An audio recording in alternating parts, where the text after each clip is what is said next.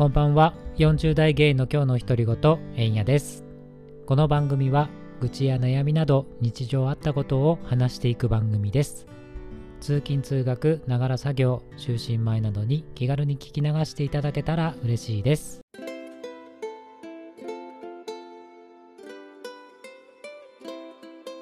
はい。それでは第8回目の配信ですね、えー、今回はあのー、個人的に元気をもらえる映画3つ紹介したいなと思います。ね、映画ね、えー、たまにこう見るんですけれども、まあ、やっぱりね、その元気をもらいたいなとか、もう元気がない時に、ちょっとね、あこれを見ようかなって思ってよく見る3つの映画をちょっとね、紹介したいなと思います。とまず1つ目ですね。はい。えー、天使にラブソングをっていう映画ですね。はい。こちらは、あのー、ウーピー・ゴールドバーグさんがね、主演のあのシスターコメディ、シスターコメディって言うんですかね。合ってますかね。あの、まあ、ウーピーさんは、まあ、初めはそのロスで、まあ、ショーガールをやっていて、で、まあ、ギャングのね、そのボスの恋人役といっても不倫関係なんですけど、まあそこにね、えっと、ボスのね、その、殺人をね、こう目撃してしまって、で、ああ、これは大変だって言って、まあ、逃走するわけですよね。でも追いかけられてるんですけど、まあ、警察にね、なんとかこう駆け込んで、まあそこでね、その一時ね、こう身を潜めるために、警察にね、連れて行かれた場所っていうのが、まあ、この映画のね、舞台となるある錆びれたね修道院なんですよねはいでそこからそのシスターコメディが始まるんですよねうんもうねその自由にね生活していたこのウービーさんにとって修道院でのねシスター生活は真逆でもう何もかもうまくいかないはいね見かねたその修道院長あのー、あれですねマクゴマクゴガナガル先生ですね。あのハリー・ポッターの。ね。その先生がややってるんですよね。修道院長をね。はい。まあ無理やりにねその修道院の聖歌隊に入らせるんですよね。うん。あなたの仕事は歌うことですよって言って無理にねこう入らせるんですけど。まあその聖歌隊がねもう聞くに耐えないほどのこう歌を 歌っていてねもうなんか神父さんなんかね顔しかめちゃったりするぐらいのなんかその歌なんですけどまあそこのね指揮をしているのがあのー、まあ、その修道院の古株のねそのシスター・ラザラスっていう方ですね。がやってたんですけどまあ、ウーピーがね、まあ、経験者だみたいななんか噂をねちょっとしてウーピーさんがこう指揮を取ることになったんですよね。うん、でそこでねそのショーカールをやっていた経験がね生きてくるんですよね。うん、今までとは全く違うその王道とはね違ったその歌い方だったりとかあのブギウギとかねダンスとかね戻り入れたりしてまあ斬新なね、こう、聖歌隊とね、こうなっていくんですよね。うん。まあそれが、まあその周囲の耳に留まって、その、ミサにもね、集まることもなかったその人々たちが、徐々にこう集まってくるようになるんですよね。うん。まあ、結果ね、その寂れた修道院をね、こう脱することができて、まあ、地域にこうあの貢献するような、まあ、活性化にもねつながることのね、まあ、できるようなその修道院としてなることができて、まあ、無事ねそのギャングからも逃れることが できたということでよかったねっていう、まあ、ストーリーですよね。うん、まあそのねその劇中のねその歌ですよね聖歌隊が歌う歌のそのアレンジがかっこよかったりあとね、その、メアリー・ロバートって、ね、一見内気な、私みたいなね、そのシスターがね、力強い歌声でね、こう歌えるようになってきたりとか、まあ、その成長していく姿だったり、まあ、どんどんね、こう活気が溢れてくるこの修道院の変化を見てると、まあ元気をもらえますよね。はい。まあ歌もね、あの、楽しかったりとか面白かったりとかでもするので、うん、好きな映画ですね。こちらは。はい。はい。で、次の映画ですね。2つ目は、えっ、ー、と、天使にラブソングを2。先ほど紹介した映画の続編ですね。まあ、これも大好きで、まあ、こちらはね、舞台が学校になるんですけど、まあ、あの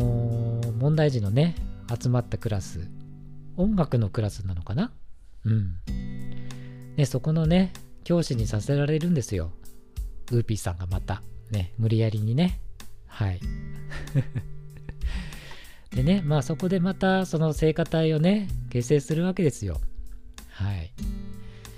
ね、まあ、その学校っていうのがね、その、まあ、すぐね、もうすぐ廃校になってしまうっていうね、学校の存続の危機をね、知った生徒たちが、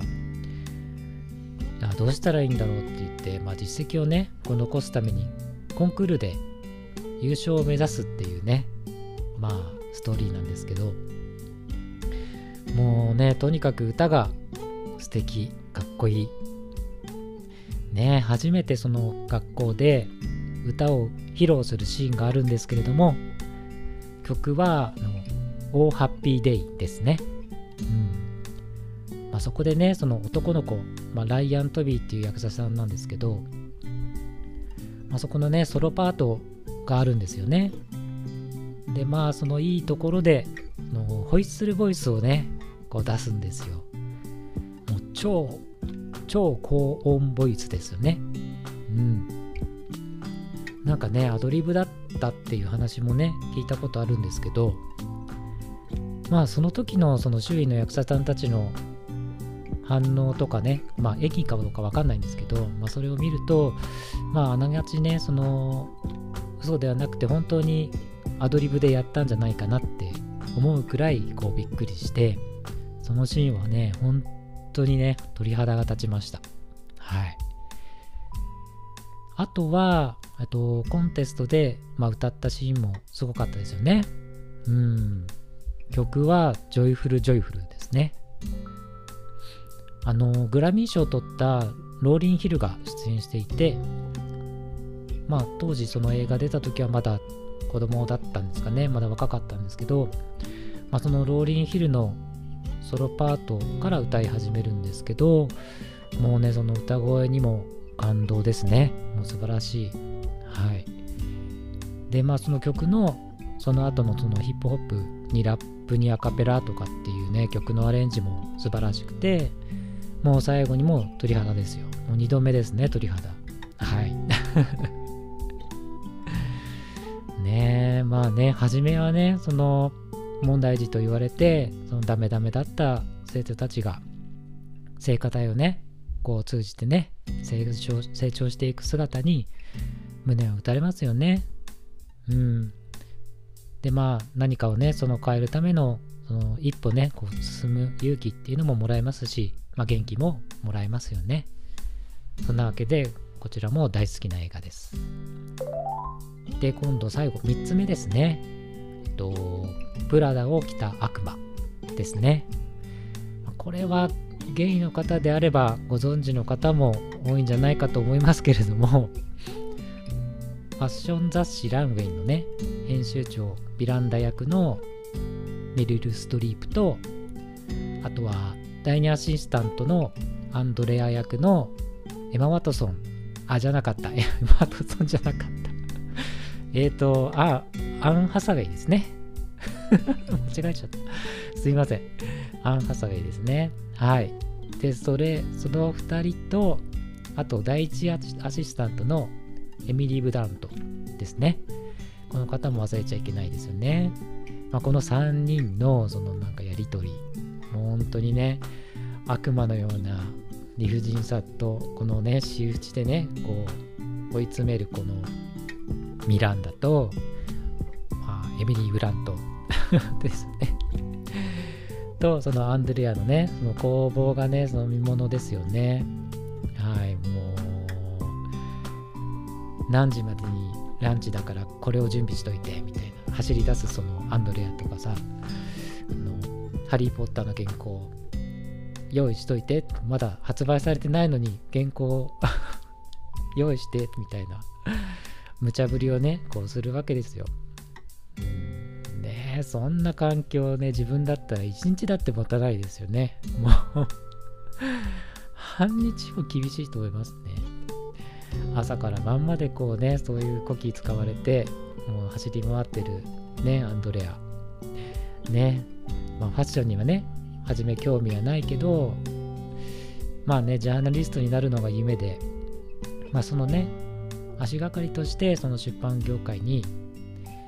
その入社したっていうアンドレアですけど、うん、まあ徐々にねそのミランダの仕事ぶりにその感銘を受けて受けたのかな。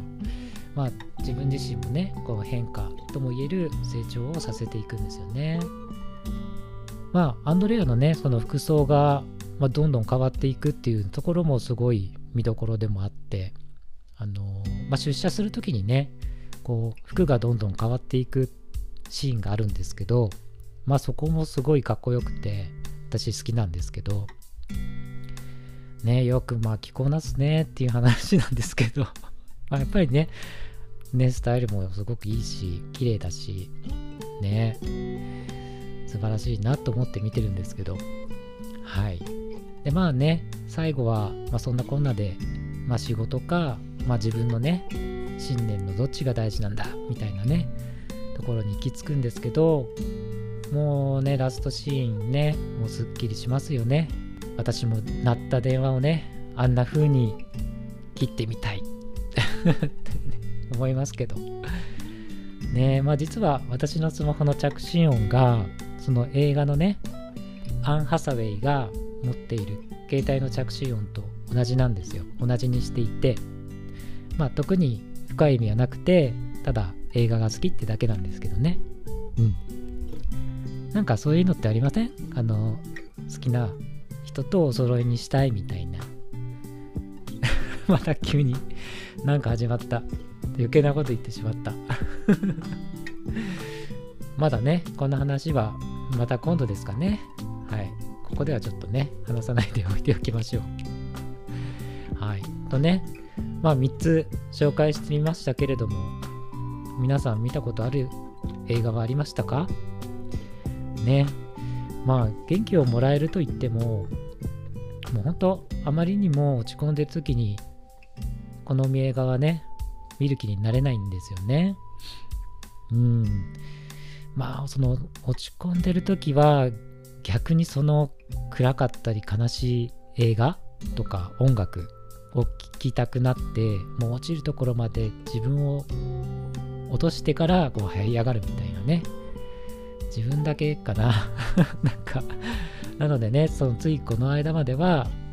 あの、鬼塚千尋さんの月光とかめまいとかねよく聞いてましたね。はい。ちょっとねこうダークサイドにこう飲まれてましたけど まあそういうね時期が過ぎてまあ少しねこう落ち着いてきた時にその前向きになろうっていう感覚が出てきた時に、まあ、こういった映画を見るとねすごい元気もらえるんで、はい、よく見てます。はい。